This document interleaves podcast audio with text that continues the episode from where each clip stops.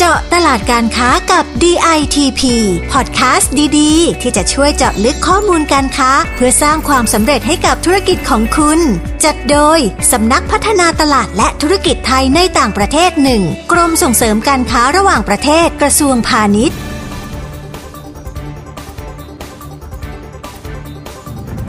สวัสดีค่ะคุณผู้ฟังกลับมาพบกันอีกเช่นเคยนะคะ กับพอดแคสต์เจาะตลาดการค้ากับ DITP ซีซั่น5 วันนี้น้ำฝนปียริดากิติวรการนักวิชาการพาณิชย์ชำนาญการกลุ่มงานภูมิภาคจีน จะพาคุณผู้ฟังไปเจาะตลาด future food ซึ่งเป็นกลุ่มอาหารที่กำลังมาแรงในตลาดไต้หวันกันค่ะ เราจะไปทำความรู้จักกับ future food กันให้มากขึ้นนะคะ แล้วก็จะศึกษาสถานการณ์ของตลาดไปพร้อมๆกันค่ะ กับท่านผออกาลยาลีวงเจริญ ผู้อำนวยการสำนักงานส่งเสริมการค้าในต่างประเทศนักกรุงมะนิลาส่วนที่ 2 ค่ะ ซึ่งเป็นหน่วยงานของกลุ่มส่งเสริมการค้าระหว่างประเทศที่รับผิดชอบดูแลตลาดไต้หวันค่ะ สวัสดีค่ะผอกาลยา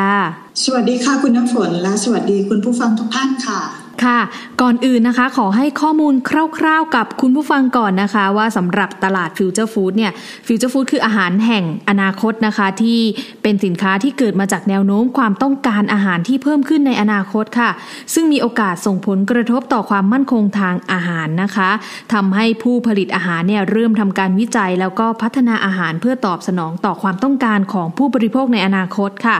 ซึ่งทั่วโลกเนี่ยกำลังหันมาให้ความสนใจกับสินค้าในกลุ่มนี้มากขึ้นค่ะทีนี้นะคะถ้าพูดถึงฟิวเจอร์ฟู้ดแล้วเนี่ยในตลาดไต้หวัน ภาพรวมของการบริโภคสินค้าในกลุ่มนี้เป็นยังไงบ้างคะพออค่ะไต้หวันถือว่าเป็นตลาดที่มีศักยภาพในการผลิตและการบริโภคสินค้าแห่งอนาคต สินค้าอาหารแห่งอนาคตนะคะคะโดยมีมูลค่าตลาดโดยรวมเนี่ยอยู่ที่ประมาณ 32,200 ล้านเหรียญสหรัฐ สินค้า future food ในไต้หวันเนี่ยแบ่งออกเป็นสี่ประเภทก็คือประเภทแรกอาหารเสริมสุขภาพและอาหารทางการแพทย์ ซึ่งมีมูลค่าตลาดสูงที่สุดนะคะ ก็คือประมาณ 30,000 ล้านเหรียญสหรัฐเนื่องจากชาวไต้หวันให้ความสำคัญในเรื่องของสุขภาพ การสร้างภูมิคุ้มกันร่างกายให้แข็งแรง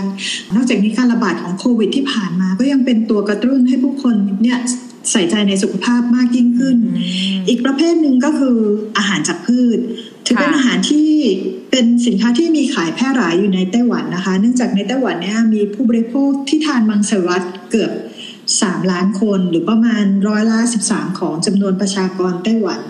ซึ่งไต้หวันมีสัดส่วนประชากรที่ทานมังสวิรัตสูงที่สุดเป็นอันดับสามของโลกชาวไต้หวันที่ทานมังสวิรัตที่มีทั้งประเภทที่ทานตามความเชื่อทางศาสนา แล้วก็ทานเพื่อสุขภาพค่ะ ต่อไปเป็นอาหารอินทรีย์นะคะ สินค้ากลุ่มนี้เป็นที่นิยมมากขึ้น เพราะชาวไต้หวันตื่นตัวในเรื่องของความปลอดภัยอาหาร หันมาทานอาหารที่ปลอดสารพิษเพื่อสุขภาพที่ดีขึ้น แล้วก็สุดท้ายก็เป็นกลุ่มอาหารใหม่ที่นำวัตถุดิบที่ปกติเราไม่ได้ทานกันมาทำเป็นอาหาร ที่มีในตลาดตอนนี้จะเป็นโปรตีนสังเคราะห์หรือโปรตีนจากแมลง สินค้ากลุ่มนี้ยังถือว่าค่อนข้างเป็นเรื่องใหม่สำหรับผู้บริโภคชาวไต้หวันค่ะชาวไต้หวันยังไม่ค่อยเคยชินกับการทานอาหารกลุ่มนี้ หรือเปิดรับอาหารกลุ่มนี้มากนักนะคะ ส่วนใหญ่ยังเลือกรับประทานอาหารโปรตีนจากไข่เนื้อสัตว์หรือพืชมากกว่าค่ะอ๋อค่ะพอออย่างนี้เนี่ยถ้าความต้องการบริโภคมีหลากหลาย แล้วก็เพิ่มมากขึ้นอย่างนี้เนี่ยจะมีผลต่อการเติบโตของอุตสาหกรรมการผลิตฟิวเจอร์ฟู้ดของไต้หวันยังไงบ้างอะคะค่ะ อุตสาหกรรมอาหารของไต้หวันมีการขยายตัวเพิ่มขึ้น โดยเฉพาะการผลิตอาหารเสริมเพื่อสุขภาพ อย่างที่ได้กล่าวไปแล้วว่าโควิด -19 ทำให้ผู้คนมีความตื่นตัวในเรื่องของการดูแลสุขภาพมากขึ้น จากเดิมคนไต้หวันเนี่ยมีพื้นฐานในการใส่ใจในสุขภาพอยู่แล้ว การพัฒนาทางเศรษฐกิจทำให้ประชากรไต้หวันมีรายได้สูงขึ้น ความเป็นอยู่ที่ดีขึ้น แต่จำนวนประชากรกลับลดน้อยลงทำให้การพัฒนาอาหารเสริมเพื่อให้ผู้คนมีชีวิตอยู่ได้ยืนนานอย่างมีสุขภาพดี จึงกลายเป็นโจทย์ที่สำคัญสำหรับผู้ผลิตอาหารนะคะค่ะและมีความต้องการในสินค้าประเภทนี้สูงขึ้นเรื่อยๆ ค่ะ สินค้าอาหารเสริมสุขภาพ และอาหารทางการแพทย์จึงถูกผลิตออกมาหลายรูปแบบนะคะ มีทั้งแบบเม็ด แบบผง แคปซูล น้ำซุปเครื่องดื่ม แล้วก็มีทั้งผลิตภัณฑ์ชีวภาพ สินค้าที่ผลิตจากพืช จากธัญพืช จากสัตว์ และจากน้ำมันเป็นต้นค่ะ ค่ะ สินค้าในกลุ่มนี้เนี่ยมีมูลค่าตลาดสูงสุดด้วยนะคะทำให้มีการผลิตสินค้าออกมาให้เลือกกันหลายประเภทหลายรูปแบบเพื่อตอบโจทย์กับความต้องการที่แตกต่างกันของผู้บริโภคในตลาดไต้หวันเลยนะคะ คุณผู้ฟัง แล้วสินค้าอาหารจากพืชล่ะคะพออการผลิตสินค้าในกลุ่มนี้เนี่ยไต้หวันเป็นยังไงบ้างอะคะ ค่ะสำหรับการผลิตอาหารจากพืชไต้หวันถือว่าอยู่ในแถวหน้าทั้งในด้านการผลิตและบริโภคอาหารจากพืชเลยค่ะ ในด้านการผลิตไต้หวันมีเครื่องจักรและเทคโนโลยีการผลิตที่ดี แต่เขาก็มีข้อเสียเปรียบก็คือตรงที่เขายังต้องพึ่งพาการนำเข้าถั่วเหลืองและวัตถุดิบต่างๆนะคะทำให้มีผลกระทบในเรื่องของราคาวัตถุดิบที่ขึ้นลงตามราคาตลาดโลก สินค้าที่ผลิตมากที่สุดก็คือเนื้อจากพืชค่ะ ซึ่งมีความต้องการสูงทั้งในและต่างประเทศ โดยอุตสาหกรรมการผลิตของไต้หวันก็มีการปรับเปลี่ยนเพื่อแข่งขันกับผู้ผลิตระดับโลกรายอื่น ๆ ที่เข้ามาในตลาดนะคะด้วยการใช้วัตถุดิบแหล่งโปรตีนจากพืชที่หลากหลายมากขึ้นค่ะรวมถึงการพัฒนารสชาติให้ดีขึ้น มีการพัฒนาสารปรุงแต่งรสชาติและกลิ่น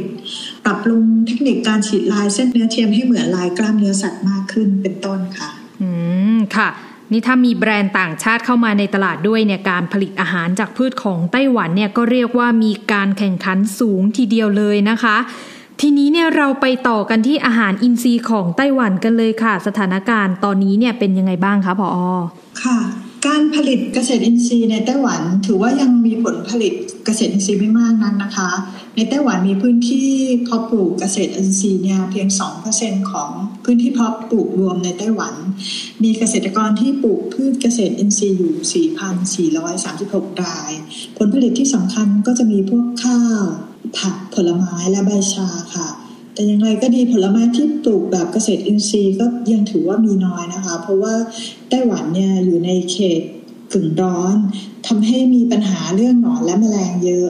การจะกำจัดศัตรูพืช โดยไม่ใช้สารเคมีเนี่ยทำได้ยาก การปลูกผลไม้ต้องใช้เวลานาน เกษตรกรชาวไต้หวันก็เลยไม่นิยมลงทุนปลูกผลไม้เกษตรอินทรีย์กันอืมค่ะ แล้วในเรื่องของช่องทางการจัดจำหน่ายนะคะผอ.ชาวไต้หวันเนี่ยเขานิยมเลือกซื้อสินค้าจากที่ไหนคะค่ะสำหรับการขายสินค้า future food ในไต้หวันจะมีหลายช่องทางนะคะ โดยเฉพาะสินค้าร้านค้าประเภทเกษตรอินทรีย์ และสินค้าเพื่อสุขภาพรายใหญ่นะคะ ซึ่งมีสาขาอยู่จำนวนมากในไต้หวัน อย่างเช่น Leezen Santa Cruz และ Cottonfield เป็นต้นนะคะ นอกจากนี้ยังมีขายตามร้านค้าทั่วไปซูเปอร์มาร์เก็ตไฮเปอร์มาร์เก็ตร้านสะดวกซื้ออย่างเซเว่นดีเลเว่นหรือแฟมิลี่มาร์ทรวมถึงการขายผ่านช่องทางออนไลน์ในแพลตฟอร์มต่างๆ ที่เป็นที่นิยมของชาวไต้หวันค่ะค่ะ คุณผู้ฟังคะไตตลาดไต้หวันเนี่ยเขามีศักยภาพในการผลิตสินค้า future food ค่อนข้างมากเลยนะคะ รวมถึงในตลาดเนี่ยก็มีการแข่งขันที่สูงด้วยเช่นกันค่ะ แล้วอย่างนี้คะผอ.สินค้าของไทยเนี่ยจะมีโอกาสในตลาดนี้บ้างไหมคะ มีแน่นอนค่ะ ตอนนี้สินค้า future food ของไทยก็มีขายในไต้หวันอยู่หลายอย่างนะคะ อย่างเช่นสินค้าพวกอาหารเสริม เพราะว่าไทยเรามีวัตถุดิบและมีความเชี่ยวชาญในการผลิตอาหารอยู่แล้ว สินค้าไทยที่มีวางขายอยู่ในตลาดไต้หวัน เช่นอย่างเช่นนมผึ้งรังนก สมุนไพรอบแห้ง มีทั้งแบบเม็ดและแคปซูลนะคะ ส่วนสินค้าเกษตรอินทรีย์ไต้หวันนำเข้าจากไทยอยู่แล้ว ไม่ว่าจะเป็นข้าวโพดกระป๋อง น้ำมันรำข้าว ข้าว น้ำมันมะพร้าวผักสดแต่เราจะเสียเปรียบตรงที่สินค้าไทยเนี่ยไม่สามารถที่จะติดฉลากระบุว่าเป็นสินค้าอินทรีย์ได้ เพราะปัจจุบันไทยเรายังไม่ได้มีการลงนามยอมรับความเท่าเทียมของระบบเกษตรอินทรีย์กับไต้หวันค่ะ โดยหากจะติดตราสัญลักษณ์ออร์แกนิกเนี่ยผู้ประกอบการจะต้องยื่นเรื่องขอให้รับรองโดย Certified Body หรือหน่วยงานรับรองของไต้หวันนะคะ ซึ่งก็จะมีค่าใช้จ่ายในการเชิญเจ้าหน้าที่ไปทำการตรวจสอบสินค้า เรื่องนี้ถือว่าเป็นอุปสรรคในการแข่งขันของไทยอย่างหนึ่งนะคะ โดยสคตเนี่ยก็ได้พยายามประสานงานให้หน่วยงานเกษตรของไทยและไต้หวันเนี่ยหาดือการเพื่อให้เกิดการยอมรับความเท่าเทียมของระบบเกษตรอินทรีย์ซึ่งกันและกันเพื่อสร้างโอกาสทางการค้าให้กับเกษตรกรไทยค่ะ ค่ะ สุดท้ายนะคะผอ.พอพอจะมีคำแนะนำสำหรับผู้ประกอบการไทยที่สนใจจะเข้าไปขยายตลาด future food ในไต้หวันยังไงบ้างคะค่ะ สำหรับผู้ประกอบการไทยที่สนใจจะขยายตลาด future food ในไต้หวันนะคะ อยากให้อาศัยความได้เปรียบด้านวัตถุดิบ ความเชี่ยวชาญของไทยในการผลิตอาหารป้อนตลาดโลกอยู่แล้ว และจุดแข็งของไทยในเรื่องของความนิยมอาหารไทยเป็นทุนทุนเดิมอยู่แล้วของชาวไต้หวันค่ะ อย่างอาหารมังสวิรัตรสชาติไทยๆในแบบพร้อมรับประทานเนี่ยก็ถือเป็นสินค้าที่ยังมีโอกาสขยายตัวได้อีกมากในตลาดไต้หวัน นอกจากนี้ผู้ผลิตเนี่ยคนผลิตสินค้าโดยมีกลุ่มเป้าหมายที่ชัดเจนนะคะ อย่างเช่น อาหารสำหรับกลุ่มคนโสด ซึ่งเป็นกลุ่มคนที่เราไม่ควรมองข้าม เพราะว่าเป็นกลุ่มผู้บริโภคกลุ่มใหญ่ โดยคนกลุ่มนี้จะมีความนิยมสินค้าสำเร็จรูปทานง่าย มีขนาดเล็กให้พอเหมาะกับการรับประทานในแต่ละมือ้อแล้วก็ยังมีคุณค่า